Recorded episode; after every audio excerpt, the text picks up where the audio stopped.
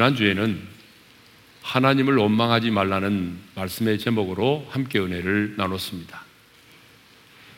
포로된 유다 백성들은 내 길은 여호와께 숨겨졌으며 내 송사는 내 하나님에게서 벗어난다고 했습니다.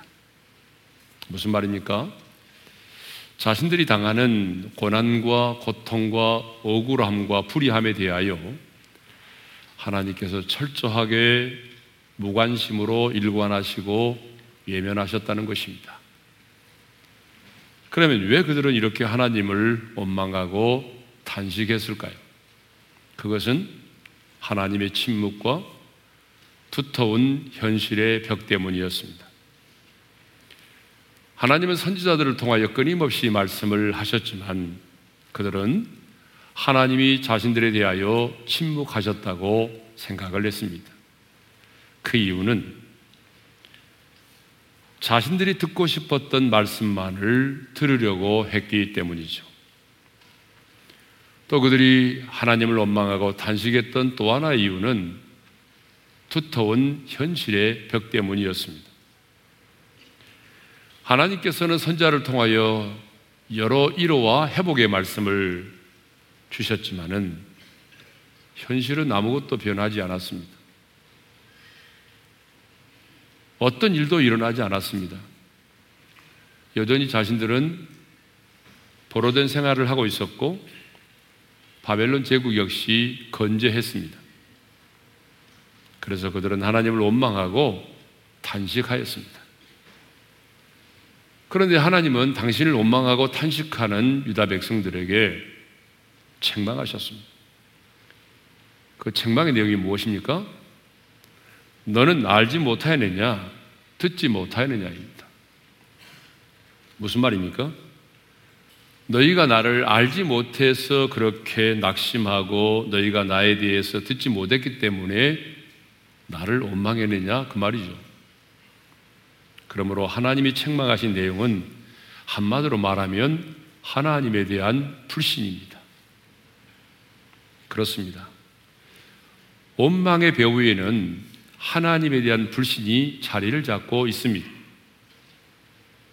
그래서 하나님은 원망을 악한 것으로 여기시고 하나님 자신을 멸시하는 것으로 간주하십니다. 그런데 우리는 원망을 대수롭지 않게 생각할 때가 참 많이 있습니다. 뭐 그럴 수 있는 거죠. 그러나 여러분 그렇지 않습니다. 하나님은 원망을 하나님을 신뢰하지 못하는 불신앙으로 간주하십니다. 그래서 하나님은 이 원망을 하나님 앞에서의 악한 행위라고 말씀하시고 하나님을 멸시하는 것이라고 말씀하시고 하나님을 불신하는 것이라고 말씀하시고 하나님을 거역하는 것이라고 말씀하신 것입니다. 하나님은 자신을 원망하는 유다 백성들을 책망하시면서 하나님 자신이 어떤 분이신가를 말씀하셨습니다. 그러면 하나님께서 유다 백성들을 책망하시면서 말씀하신 하나님은 어떤 분이십니까? 먼저 우리 28절 하반절의 말씀을 읽겠습니다. 다 같이요. 영원하신 하나님 여호와 땅 끝까지 창조하신 이는 피곤하지 않으시며 곤비하지 않으시며 명철이 한이 없으시며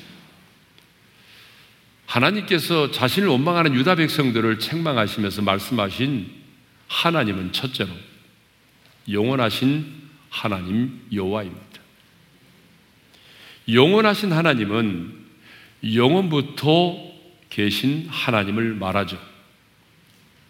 어느 순간부터 존재하신 하나님이 아니라 영원부터 스스로 존재하신 하나님을 말씀합니다. 그러니까 우리 하나님은 태초부터 계신 분이십니다. 시간과 공간을 초월하여 영원부터 존재하신 하나님이 바로 영원하신 하나님이십니다. 그래서 시편 기자는 시편 90편 2절에서 이렇게 하나님을 노래합니다. 우리 함께 읽겠습니다. 산이 생기기 전 땅과 세계도 주께서 조성하시기 전 곧 영원부터 영원까지 주는 하나님이시니 영원부터 영원까지 우리 하나님은 영원부터 영원까지 항상 존재하시는 영원하신 하나님이십니다. 그러므로 하나님에게는 과거, 현재, 미래가 동시적으로 영원한 현재입니다. 그러니까 우리 하나님의 시대가 뭐예요? 항상 현재라는 것입니다. 그러므로 죽게는 하루가 천년 같고 천년이 하루가 되는 것입니다. 그리고 하나님 여호와는 언제나 약속을 지키시는 하나님을 언급할 때에 사용되는 하나님의 호칭입니다. 우리가 성경에 보게 되면 엘로힘이라는 하나님의 호칭이 나오죠.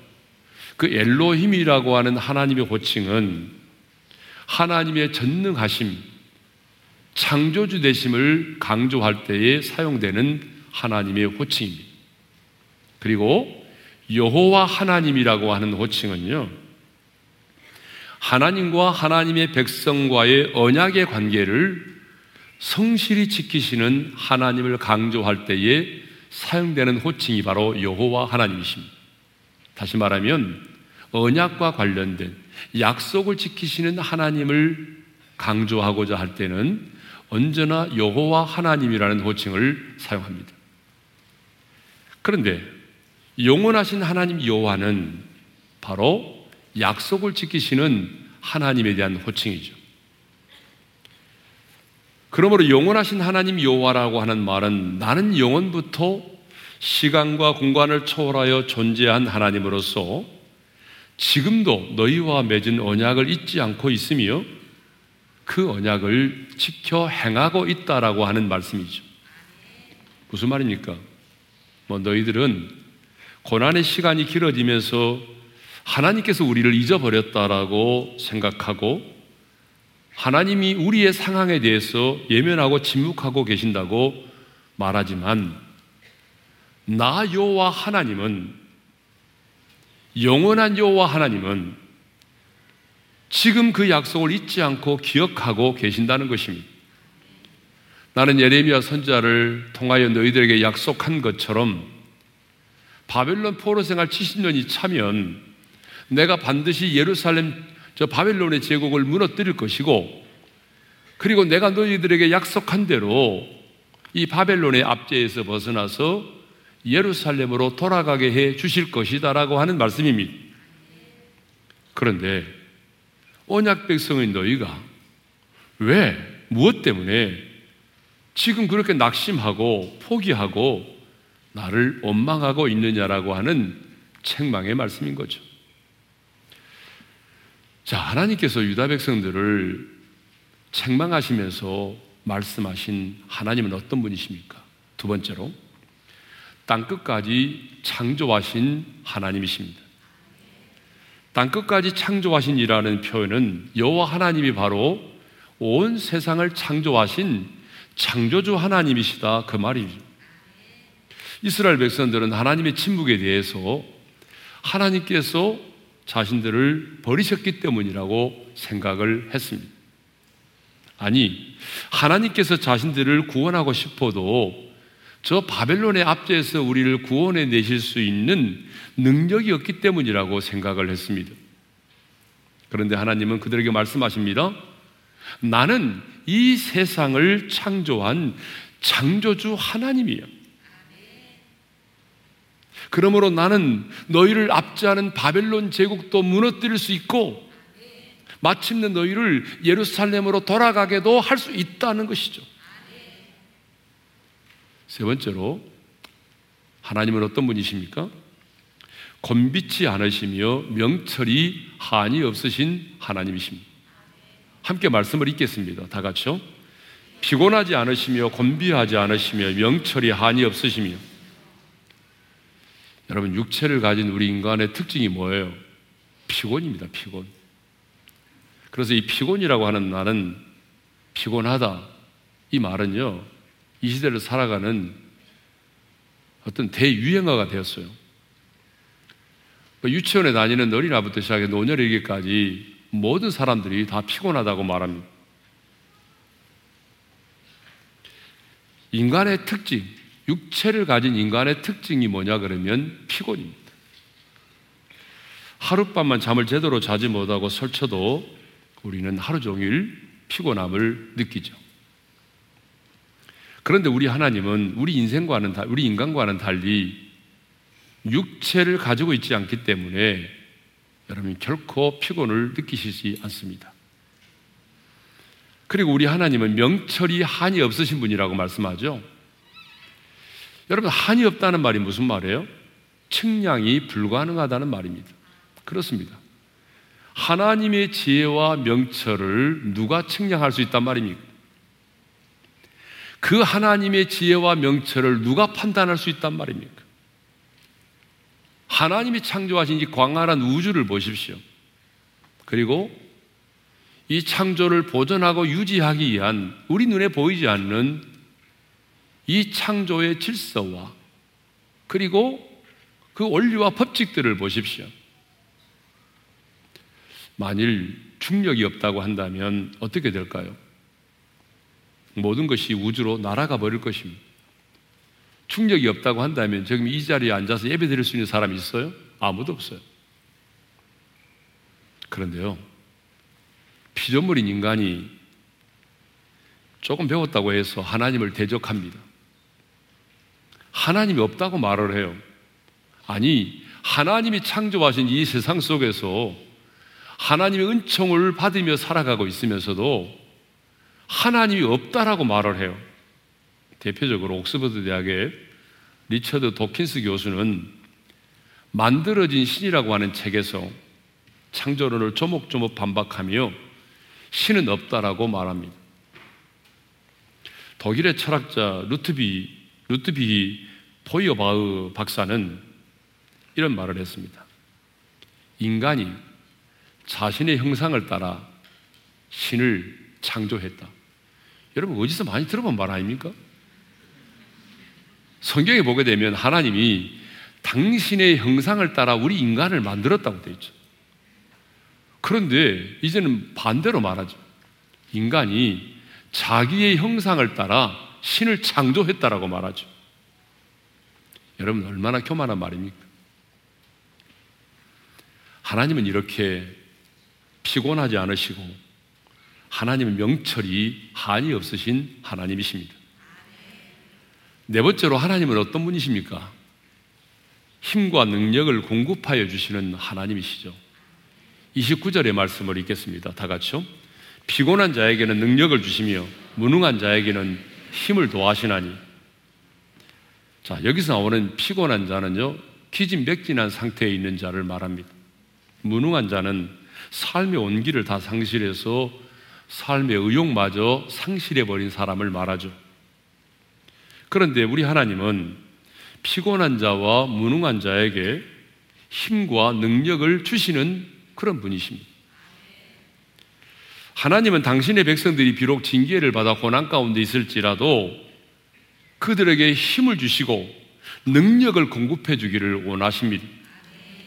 하나님은 많은 경우에 우리의 인생 가운데 고난을 면제해 주는 것이 아니라 하나님은 우리에게 힘과 능력을 공급해 주심으로 고난을 이겨내게 하십니다. 많은 경우에 그렇습니다. 여러분 그렇죠? 하나님은 우리 인생 가운데 고난을 면제해 주지 않아요. 반면에 하나님께서 우리에게 힘과 능력을 주시고 명철을 주셔서 이 고난을 감당하고 이겨내게 하십니다. 우리 하나님은 언약의 백성인 저와 여러분이 모든 것이 끝난 것처럼 삶의 의욕을 상실하고 낙심과 절망 가운데 인생을 살기를 원치 않으십니다. 그래서 하나님은 피곤한 자와 무능한 자에게 힘과 능력을 주십니다. 사랑하는 성도 여러분, 유다 백성들을 책망하신 하나님은 오늘 저와 여러분에게도 동일하게 말씀하십니다. 너는 정말 내가 누구인지를 알고 있느냐? 너는 정말 내가 누구인지를 알고 있느냐? 몇 년 동안 교회를 다녔고 신앙생활을 했느냐가 중요한 것이 아니라 교회 안에서 어떤 직분을 가지고 있느냐가 중요한 것이 아니라 너는 정말 내가 누구인지를 알고 있느냐? 내가 영원부터 존재한 영원한 하나님이라는 사실을 알고 있느냐? 내가 약속을 지키는 신실하신 하나님이심을 너는 알고 있느냐? 내가 이 세상을 창조한 창조주 하나님이라는 사실을 알고 있느냐? 명철이 한이 없다는 것을 무능한 자에게 힘과 능력을 도하여 주시는 하나님이심을 정말 알고 있느냐? 여러분, 오늘 하나님께서 우리에게 주시는 말씀입니다. 책망의 말씀이죠. 여러분, 왜 우리가 낙심합니까? 왜 우리가 하나님 앞에서 불평하고 원망합니까? 따지고 보면요. 문제가 커서가 아니에요. 우리의 상황이 심각해서가 아니에요. 하나님에 관하여 머리로만 알고 있기 때문이에요. 다시 말하면 하나님을 알지 못하고 있기 때문이에요. 그래서 호세아 선자는 이 백성이 하나님을 아는 지식이 없어서 망한다라고 했어요. 그렇습니다. 하나님을 경험하여 아는 산 지식이 없기 때문에 우리는 사탄의 참소 앞에 무릎을 꿇기도 하는 것이고 고난과 역경 앞에서도 모든 것이 끝난 사람처럼 안절부절하는 것입니다. 정말 내가 믿는 하나님이 어떤 분이신지를 아는 자는 결코 망하지 않습니다. 내가 믿는 하나님이 어떤 분이신가를 아는 사람은 환란을 당하고 핍박을 당하고 억울한 일을 당해도 어떤 어려움을 당한다고 할지라도 하나님의 사람에게 하나님의 사랑에서 누구도 그 무엇도 그 어떤 것도 끊을 수 없다는 사실을 확신하기 때문에 쓰러지고 넘어져도 다시 일어섭니다. 하나님은 당신이 어떤 분이신가를 말씀하시며 이스라엘 백성들을 책망하신 다음에 이제 여호와를 악망하라고 말씀하십니다. 하나님은 책망하시는 것으로 끝나지 않고 이제 그들에게 처방을 내리십니다. 그 처방의 내용이 무엇입니까? 여호와를 악망하라는 것이죠. 자, 31절의 말씀을 읽겠습니다. 시작. 오직 여호와를 악망하는 자는 새 힘을 얻으리니 독수리가 날개치며 올라감 같을 것이요 다른 박질하여도 곤비하지 아니하겠고 걸어가도 피곤하지 아니하리로다. 여러분, 왜 여호와를 악망하라고 말씀하십니까? 왜 하나님은 이사야 선자를 통해서 여호와를 악망하라고 말씀하시죠? 그 이유가 뭐예요?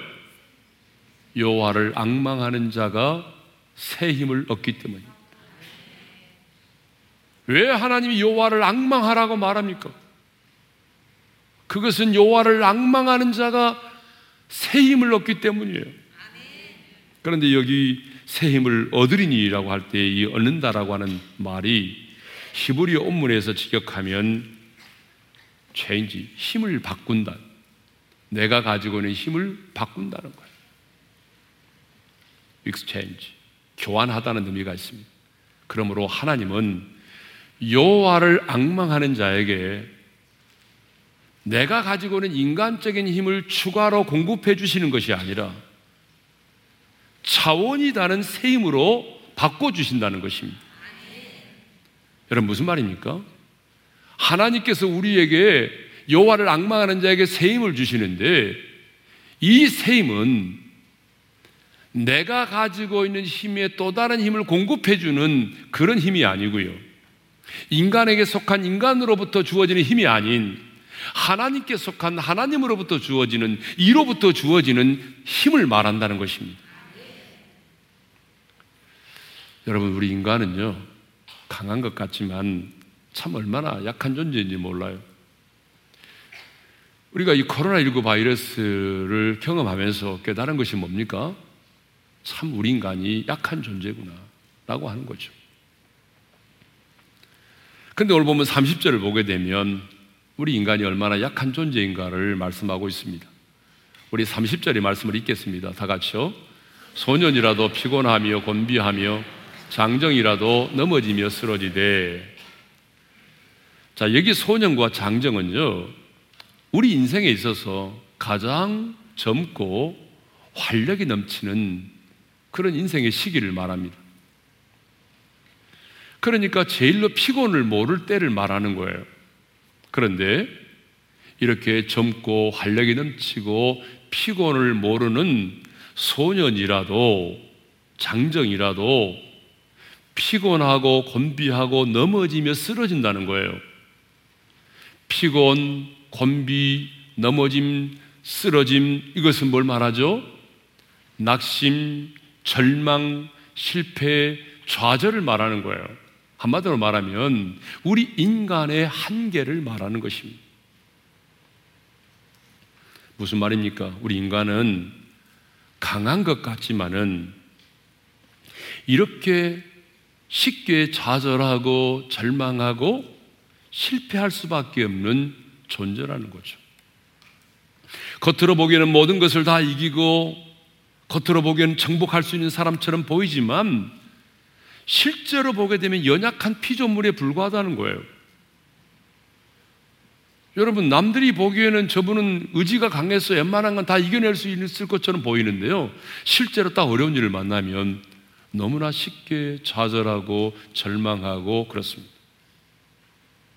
그러나 여호와를 악망하는 자는 하나님이 공급해 주시는 새 힘으로 이겨낼 수 있고 하나님이 공급해 주시는 새 힘으로 날아오를 수 있다는 거예요. 그렇습니다. 우리 하나님은 우리가 뭐 하나님을 악망한다고 해서 곧바로 뭐 암울하고 고통스러운 우리의 상황을 바꾸어 주시지는 않아요. 그러나 얼었던 땅 속에서 새싹이 솟아 나오는 것처럼 하나님이 주시는 새 힘으로 지금의 고난과 상황을 이겨내게 하시고 일어나 걸을 수 있게 하신다는 거예요. 여러분 여호와를 악망한다고 해서 갑자기 상황이 바뀌어지는 게 아닌데 하나님은 새 힘을 주셔서 하나님이 주시는 새 힘으로 지금의 고난과 상황을 이겨내게 하신다 그 말입니다. 그러므로 우리에게는 뭐가 필요할까요? 하나님이 우리에게 주시는 새 힘이 필요합니다. 하나님의 마음에 합한 자였던 다윗은 하나님이 주시는 이 새 힘을 가지고 골리앗을 물리쳤어요. 하나님이 주시는 이 새 힘을 가지고 하루하루를 살았어요. 하나님이 주시는 새 힘을 가지고 복수할 수 있는 자도 복수하지 않았어요. 용서할 수 없는 자도 용서할 수 있었어요. 하나님이 주시는 새 힘을 가지고 모든 전쟁에서 승리하는 삶을 살았습니다. 그래서 다윗은 시편 18편 1절에서 이렇게 하나님을 노래하죠. 다 같이요. 나의 힘이신 여호와여 내가 주를 사랑하나이다. 하나님이 주시는 힘으로 살았던 다윗의 고백이 뭡니까? 나의 힘이신 여호와여 내가 주님을 사랑합니다. 자, 그러면 여호와를 악망한다는 것은 뭘 의미하죠? 자, 여호와를 악망하라 그러는데 여호와를 악망한다는 것은 무엇을 의미할까요? 자, 악망이라는 낱말의 뜻을 먼저 한번 살펴보겠습니다. 사전에 보게 되면 악망이란 존경하는 마음으로 우러러 봄이라고 되어 있습니다. 그러니까 공경은 이 존경하는 마음으로 악망은 존경하는 마음으로 하나님께 집중하는 것을 말합니다. 나의 시선을 다른 것으로 돌리지 않고 하나님께 집중하는 것을 말합니다. 그래서 히스기야는요, 죽을 병에서 고침을 받고 난 이후에 이렇게 고백을 했습니다. 이사야 38장 14절이죠. 다 같이요. 내 눈이 새하도록 악망하나이다. 여호와여. 예. 자, 악망이라고 하는 히브리어 단어는요. 카바라는 단어예요. 카바. 근데 이 단어의 뜻이 뭐냐 그러면 어떤 대상이나 목적에 집중하며 기다린다, 희망한다, 간절히 바라본다는 뜻을 가지고 있습니다. 그런데 중요한 게 뭐냐 그러면 어떤 대상이나 목적에 집중하면서 기다리고 간절히 바라보는 것을 말합니다. 따라서 여호와를 낭망한다는 것은 뭐 단순히 바라보면서 기다린다는 의미가 아니죠. 단순히 바라보면서 기다린다. 이건 여호와를 낭망하는 게 아니에요. 여호와를 낭망한다는 것은 단순히 기다리며 바라보는 정도가 아니라 하나님이 받으실 영광을 바라보면서 하나님께서 우리 가운데 행하실 일을 기대하면서 집중적으로 하나님을 바라보며 간절히 기다린다는 것입니다. 그러면 이제 우리 삶 속에서 구체적으로 여호와를 악망하는 것은 뭘까요? 그것은 바로 예배입니다. 그래서 다윗은 시편 27편 4절에서 이렇게 고백합니다. 함께 읽겠습니다. 다 같이요. 내가 여호와께 바라는 한 가지 일 그것을 구하리니 곧 내가 내 평생에 여호와의 집에 살면서 여호와의 아름다움을 바라보며 그의 성전에서 사모하는 그것이라. 이 시를 언제 썼습니까? 아들 압살롬의 반란을 인해서 왕궁에 쫓겨나 가지고 피난 생활하면서 썼어요. 아들 압살롬의 반란으로 인해서 예루살렘의 왕궁을 떠나서 피난 생활을 하면서 다윗이 하나님께 기도했던 것이 딱 한 가지가 있어요. 다윗은 다른 것을 구하지 않았어요. 저 바벨 저 압살롬의 반란의 세력을 물리쳐 달라고 기도하지 않았어요. 잃어버린 왕권을 되찾게 달라고 기도하지 않았어요. 다윗이 기도했던 것은 한 가지 일을 구했어요. 그것이 뭐죠? 바로 예배를 구했어요.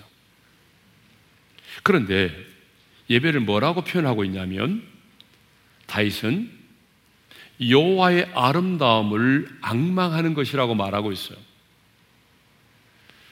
여러분 지금 우리가 가지고 있는 개혁 개정판에서는 여호와의 아름다움을 바라보는 것이라고 되어 있지만 우리가 얼마 전까지 가지고 있었던 개혁 한글판에는 여호와의 아름다움을 악망하는 것이라고 되어 있어요.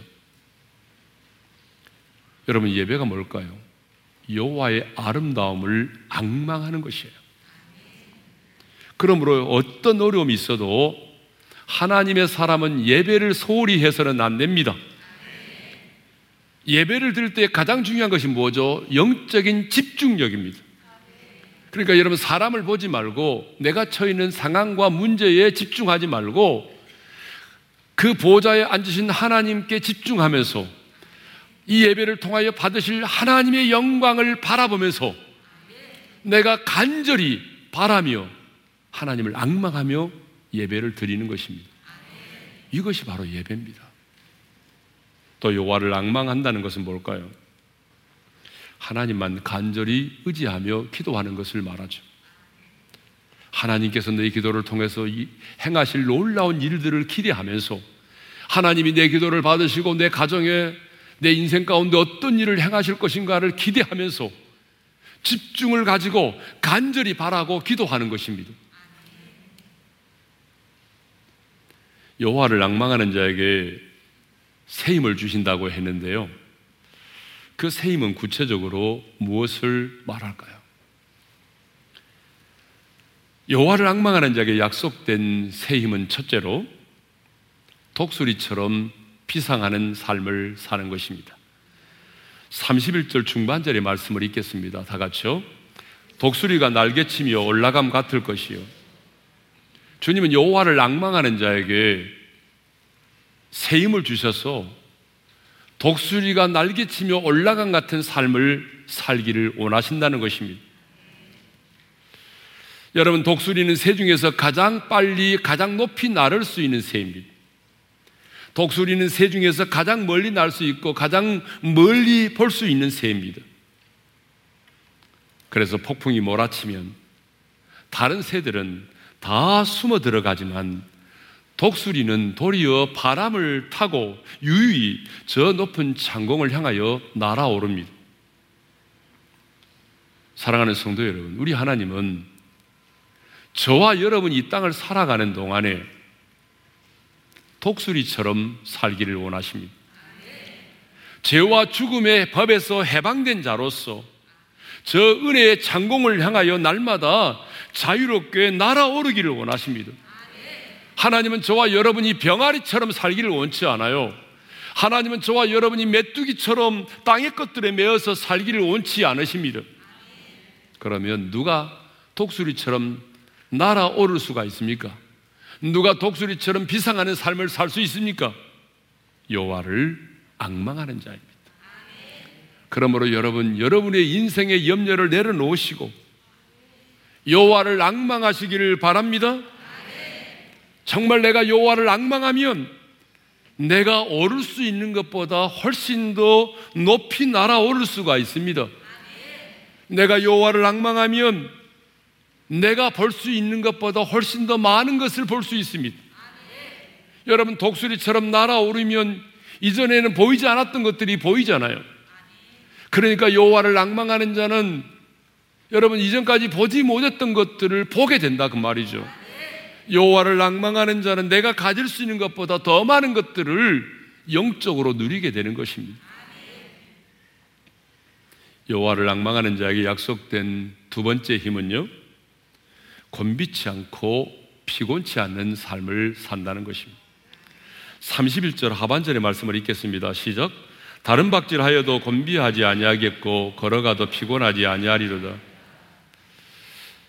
여러분 하나님의 사람인 우리에게는요 달려가야 될 내 인생의 길이 있습니다.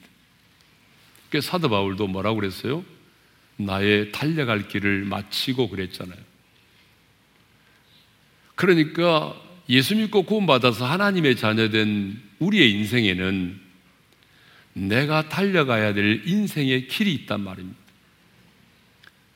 그것이 바로 사명의 길이고 그 길이 세상 사람들이 가지 않은 좁은 길이죠. 여러분 그렇지 않아요? 우리 가야 우리가 걸어야 할 인생의 길은 만만치 않습니다. 남들이 가지 않는 좁은 길이고요. 사명자의 길이고.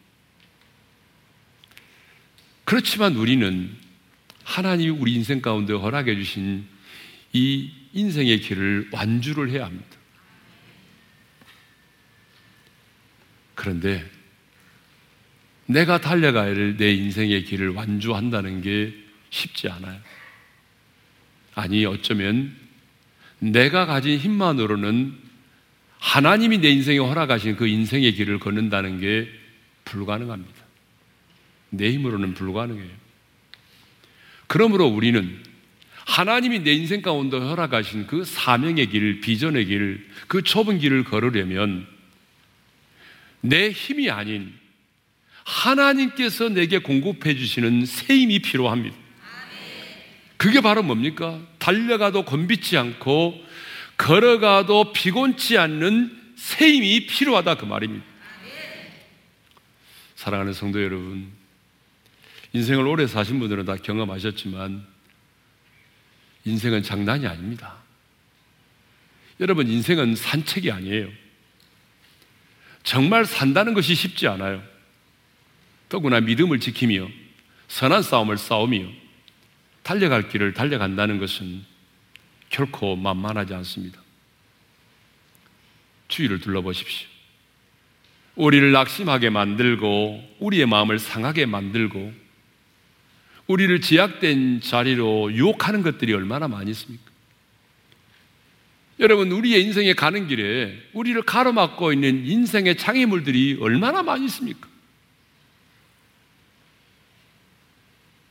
지금 우리는 코로나19로 인해서 한 번도 경험해 보지 못한 세상을 살고 있습니다. 잠깐이면 끝이 나겠지. 뭐 길어야 3개월이면 끝이 날 거라고 생각을 했지만 여러분 지금도 확진자와 사망자는 늘어만 가고 있습니다. 모든 전문가들이 한결같이 앞으로도 1년 이상은 갈 것 같다라고 말합니다. 이제 너무나 많은 분들이 지쳐 있습니다. 이렇게 무더운 여름철에 마스크까지 쓰고 생활을 해야 하니까 육체도 지치고 마음대로 예배도 드릴 수 없으므로 많은 성도들이 영적인 침체를 겪고 있습니다. 사람들을 만나보게 되면 삶에 지쳐 있다고 그렇게 말씀하시는 분들이 너무나 많습니다. 너무 힘들다. 사는 게 버겁다. 대부분의 사람들을 만나보게 되면 하루하루의 삶이 너무나 힘들고 버겁다는 거예요. 정말 지쳐 계십니까? 아침부터 저녁까지 사방팔방으로 노력해 보지만 해결되지 않는 문제로 인하여 탈진된 상태에 계십니까? 아니면 영적인 침체에 빠져 계십니까? 모든 소망이 사라져서 살아갈 용기마저 잃어버리셨습니까? 아니, 삶의 감동이 사라졌습니까? 아니, 하나님의 징계를 받아서 고난 가운데 있습니까? 그럴지라도 여러분이 어떤 상황 가운데 어떤 환경 가운데 있을지라도 우리 하나님은 저와 여러분이 절망 가운데 살기를 원치 않습니다. 패배 의식 속에 살기를 원치 않으십니다. 우리 하나님은 인생의 폭풍 속에서도 독수리처럼 저 푸른 창공을 향하여 날아오르기를 원하십니다. 달려가도 건빗지 않고 걸어가도 피곤치 않는 그런 인생을 우리가 살기를 원하십니다. 그렇다면 여러분 여호와를 악망하시기를 바랍니다. 모든 시선을 하나님께 집중시키고 하나님께서 받으실 그 영광만을 생각하면서 간절히 간구하며 기다리며 하나님의 얼굴을 구하시기를 바랍니다. 그리하면 우리는 하나님이 약속하신 여호와를 낭망하는 자는 새 힘을 얻으리니 주님이 약속하신 그 말씀대로 새 힘을 공급받게 될 것입니다. 그리고 우리는 하나님께서 공급해 주시는 그 새 힘으로 지금의 고난도, 지금의 상황도 이겨내고 독수리처럼 날아오를 수 있는 삶을 살게 될 것입니다. 신조 가운데 넘사벽이라는 신조가 있더라고요. 넘을 수 없는 4차원의 벽이다. 그런 말이에요. 이 넘사벽은 쉽게 넘을 수 없는 인생의 장벽을 말하죠. 그런데요, 하나님이 주시는 새 힘이 임하면 우리는 넘사벽도 뛰어넘을 수 있습니다. 여호와를 악망하면 악망할수록 우리는 하나님께서 주시는 그 새 힘과 능력을 공급받게 될 것입니다. 그리고 하나님이 주시는 새 힘으로 독수리처럼 날아오르게 될 것입니다. 주신 말씀 마음에 새기면서 주께 가오니 날 새롭게 하시고 찬양하십시다. 주께 가오니 날 새롭게 하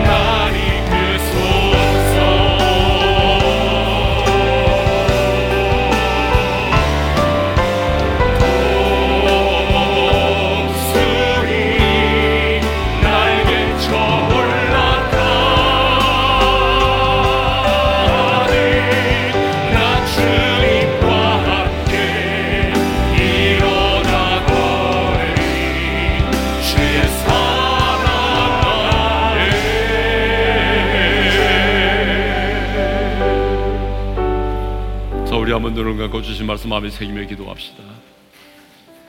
여러분 지쳐 계십니까? 인생의 풍랑 가운데 계십니까? 살아갈 용기마저 잃어버리셨습니까? 혹시 하나님을 원망하고 있지는 않습니까? 하나님께서 이사의 선자를 통해서 하나님을 원망하고 있는 유다 백성들을 책망하셨어요. 그런데 하나님은 오늘 우리에게도 말씀하십니다. 뭐라고 말씀하신지 아세요? 너는 정말 나를 알고 있니? 아니 몇 년 동안 신앙생활 했냐가 중요한 것이 아니고 교회 안에서 어떤 직분을 가지고 있느냐가 중요한 것이 아니라 너는 정말 나를 알고 있니? 내가 영원부터 존재한 영원한 하나님이라는 사실을 알고 있니? 내가 약속을 지키는 신실하신 하나님이라는 사실을 알고 있니? 내가 이 세상을 창조한 창조주 하나님이라는 사실을 알고 있니? 피곤하고 무능한 자에게 힘과 능력을 주시는 하나님이심을 알고 있니? 명철이 한이 없다는 걸 너희가 알고 있니? 여러분, 우리를 향한 하나님의 책망의 음성입니다. 그런데 하나님은 책망하지 않으시고 다시 말씀하십니다. 여호와를 악망하라. 하나님께 집중하고 하나님이 받으실 영광과 하나님이 행하실 일을 바라보면서 간절히 바라고 구하고 그분 얼굴을 바라보라는 거예요. 그러면 하나님이 우리에게 약속하십니다. 내가 새 힘을 줄게. 네가 가지고 있는 힘으로는 너의 인생의 길을 달려갈 수가 없어. 네가 가지고 있는 힘만으로는 내 인생의 고난을 헤쳐나갈 수가 없어. 하나님은 우리에게 말씀하십니다. 내가 새 힘을 줄게. 하나님이 새 힘을 주시면 우리는 이 인생의 고난을 이겨낼 수 있다는 것입니다. 아무리 장애물이 있어도 우리의 달려갈 길을 달려갈 수 있다는 거예요. 아니, 인생의 풍랑을 만나도 독수리처럼 날아오를 수 있다는 거예요. 하나님은 우리에게 새 힘을 주기를 원하십니다.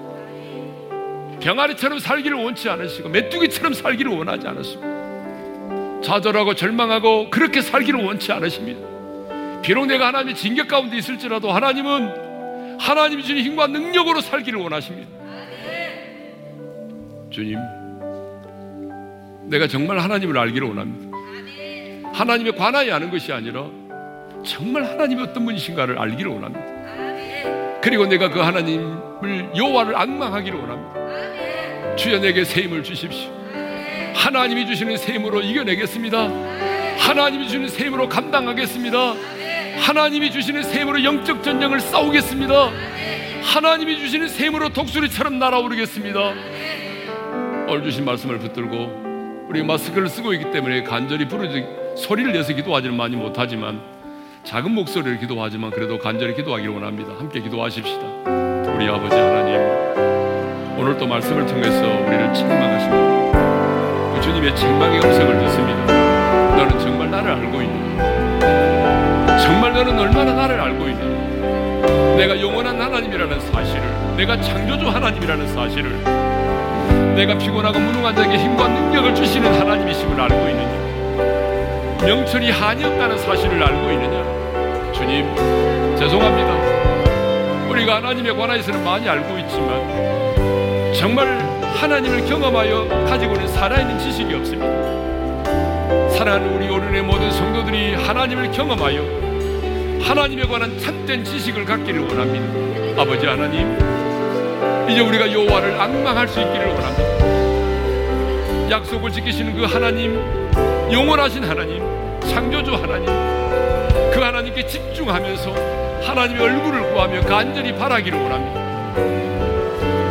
다윗이 그랬던 것처럼 여호와께 한 가지를 구하게 하시고 아무리 힘든 상황에 있을지라도 예배의 자리에 나와서 하나님의 얼굴을 구하며 하나님의 받으실 영광을 바라보면서 하나님께 집중하여 하나님을 악망하는 예배가 되게 하시고 하나님이 행하실 일을 기대하면서 간절히 간구하고 부르짖어 여호와의 얼굴을 구하는 자가 되게 하여 주셔서 마침내 하나님이 주시는 새 힘으로 내 달려갈 길을 달려갈 수 있게 도와주시고 하나님이 주시는 새 힘으로 독수리처럼 날아오를 수 있는 성도들이 되게 하여 주옵소서.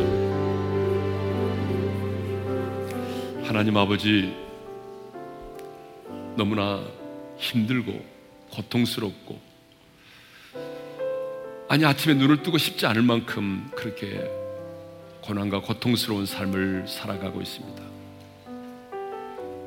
하루의 삶이 너무나 버겁습니다. 지쳐 있습니다. 때로는 하나님이 원망이 될 때도 있습니다. 그러나 오늘 우리에게 찾아오셔서 우리에게 말씀하시는 하나님, 정말 너는 나를 알고 있니? 너 몇 년 동안 신앙생활 했느냐가 중요한 것이 아니라 정말 너는 나를 정말 알고 있느냐? 내가 영원한 하나님이라는 사실, 내가 창조주 하나님이라는 사실, 명철이 한이 없다는 사실을 피곤하고 무능한 자에게 힘과 능력을 주시는 하나님이심을 알고 있느냐? 주님, 죄송합니다. 하나님을 온전히 알지 못하고, 그래서 하나님보다는 내 자신을 믿고, 내 지식을 믿고 행동했던 것을 용서해 주십시오. 이제 내 연약함을 깨닫고 여호와를 악망하는 삶을 살겠습니다. 여호와를 악망하는 자에게 새 힘을 주시겠다고 약속하셨사오니 사랑하는 성도들이 보좌에 앉으신 하나님께 집중하게 하시고 하나님이 받으실 영광을 바라보게 하시고 하나님께 생하실 일을 기대하면서 하나님의 얼굴을 구하고 간절히 간구하며 바라고 기도하게 도와주옵소서. 주님, 우리에게는 새 힘이 필요합니다. 내가 가지고 있는 힘만으로는 지금의 고난을 이겨낼 수가 없습니다. 내가 가지고 있는 이 힘만을 가지고는 영적 전쟁에서 승리할 수가 없습니다. 주님, 새 힘을 주십시오. 하나님께로 말미암는 그 새 힘, 하늘로부터 임하는 새 힘을 우리에게 주셔서 그 새 힘으로 이 달려갈 길을 달려가게 하시고 하나님이 주시는 새 힘을 공급받아서 사랑할 수 없는 사람도 사랑할 수 있게 도와주시고 용서할 수 없는 사람도 용서할 수 있게 도와주시고 인생의 폭풍을 만나도 독수리처럼 푸른 창공을 향하여 날아오를 수 있는 성도들이 되게 하여 주옵소서. 이제는 우리 주 예수 그리스도의 은혜와 하나님 아버지의 영원한 그 사랑하심과 성령님의 감동, 감화, 교통하심 여호와를 악망함으로 하나님께서 주시는 새 힘을 공급받아서 지금의 고난을 이겨내고 달려갈 길을 달려가고 영적인 전쟁에서 승리하고 독수리처럼 날아오르는 비상한 삶을 살기를 간절히 소망하는 모든 성도들 위해 이제로부터 영원토로 함께 하시기를 축원하옵나이다. 아멘.